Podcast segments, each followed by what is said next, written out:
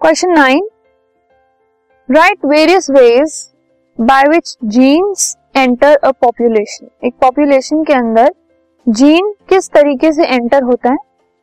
So the various ways are by which genes enter a population they are first gene migration ठीक है? पहला तरीका होता है जीन माइग्रेशन उसमें क्या होता है? Gene flow which occurs when some members of main population migrate to other areas and may not come back अगर किसी एक पर्टिकुलर पॉपुलेशन के अंदर मेन पॉपुलेशन जो है, वो माइग्रेट हो जाए किसी और जगह में, ठीक है? जो मेन मेजोरिटी पॉपुलेशन है किसी भी एक चीज़ की, किसी जगह की, वहाँ अगर उनमें माइग्रेशन हो जाए मतलब वो किसी और एरिया में शिफ्ट हो जाए और वापस कभी ना आए तो उससे क्या होता है? जीन फ्लो अकर होता है। ठीक है मतलब जो जीन है वो माइग्रेट हो जाता है एक एरिया से दूसरे एरिया में। This is also called geographical isolation मतलब जियोग्राफिकली उनको आइसोलेट कर दिया गया मतलब वो अलग हो गए अपनी बाकी पॉपुलेशन से। सो so, एक इस तरीके से किसी एक पॉपुलेशन के अंदर जीन एंटर हो सकता है। अब इसमें क्या हुआ? जो मेजोरिटी पॉपुलेशन मूव हो गई वो जिस नई जगह पर जाएगी अब वहाँ पर धीरे धीरे उस जीन की एंट्री हो जाएगी वहाँ की पॉपुलेशन सो so, एक तरीका ये हो गया जिससे जीन पॉपुलेशन के अंदर एंटर कर सकता है।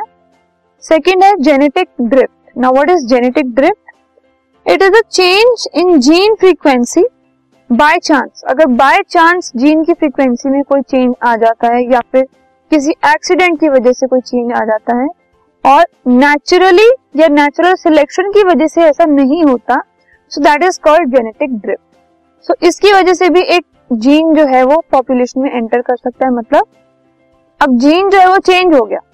बाय चांस हुआ या बाय एक्सीडेंट हुआ, कैसे भी हुआ, लेकिन जीन में चेंज आ गया।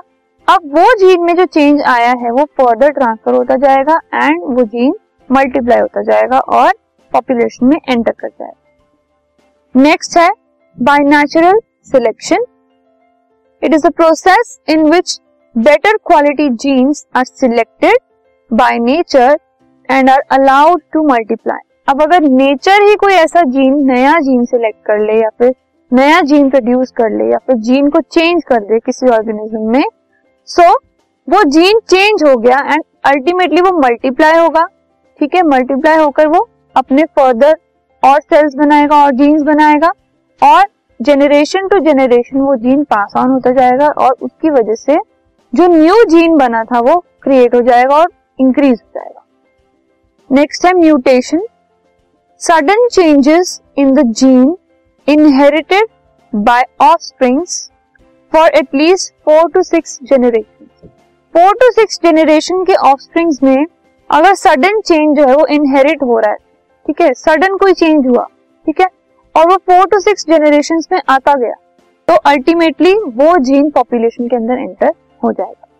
So these are four methods by which gene can enter population